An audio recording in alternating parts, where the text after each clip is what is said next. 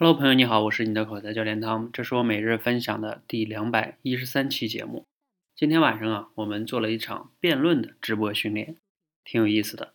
因为我以前呢，在我们社群中很少，甚至说没有做过这种辩论方面的训练啊。我之所以之前不做呢，其实是我以前啊对辩论有一定的偏见，因为我感觉啊有些问题啊，那些辩题都没必要去争，有什么争的呀？因为任何事情都没有那么绝对嘛。我之所以有这个偏见呢，是因为之前啊跟我做销售有关系。因为我们在以前的销售行业里边有一个观点，叫做销售的不要跟客户去辩论，因为你如果去辩论呢，最终的输家永远都是你自己。为什么这么说呢？因为你如果把客户辩赢了，客户不爽，对吧？那客户肯定不买了，因为他不爽，所以他不买了。哪怕他觉得你说的是对的，因为他不爽了，他就不买了。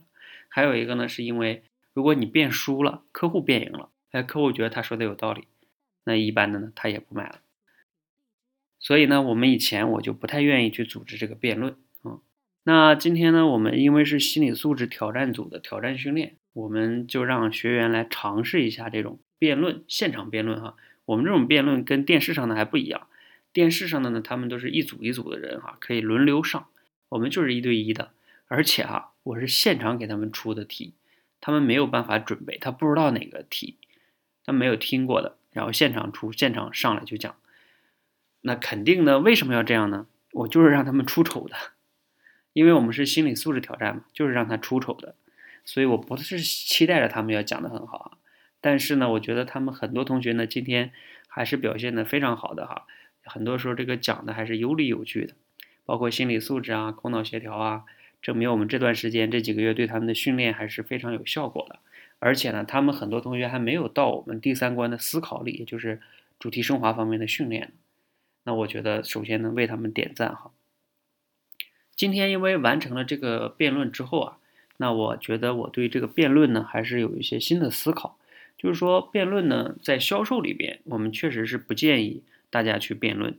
但是啊，在这个作为训练的话，其实它还是有价值的，因为。没有必要去在乎最终啊谁输谁赢，也不在乎彼此的正方跟反方是否真正认同你现在辩论这个观点。更重要的就是在于，不管你选了正方还是反方，像我今天就让他们一般就是女士优先先选的，然后另外一个人可能往往就是反方了。那他可能也并不认同他的观点，但是呢，他依然能为他的观点找到合适的切入点、论据。并且呢，能很好的阐述自己的观点，让自己的这种表达更有说服力。那我觉得这个是一个非常重要的能力哈。同时呢，在对方说完了对方的这种观点的时候，包括论据的时候，你能很快的抓到对方说话中的那些矛盾啊、漏洞啊，进行快速有效的这种有说服力的反击。这些能力综合在一起，其实真的是考验一个人的逻辑思维。头脑协调、心理素质等等等等，快速反应是吧？那这个训练能力来说，真的是不错的。好，所以以后啊，我们有可能是真的会组织一些这样的辩论赛哈，也不能叫辩论赛吧，就是辩论类的训练。那我希望呢，更好的可以提升大家的很多方面的能力啊，比如说像刚才说的逻辑思考啊、举例子呀，包括提炼对方的观点、抓漏洞啊，等等等等等等的哈。啊，如果大家感兴趣，可以听一听我们今天晚上这个录音回放，就是心理素质挑战这个录音回放，中间后半段嘛，后半段都是辩论赛。那我们未来如果组织这方面的辩论哈，你愿意参加吗？如果愿意参加哈，你可以打六六六哈，期待着我们以后的辩论大赛，谢谢大家。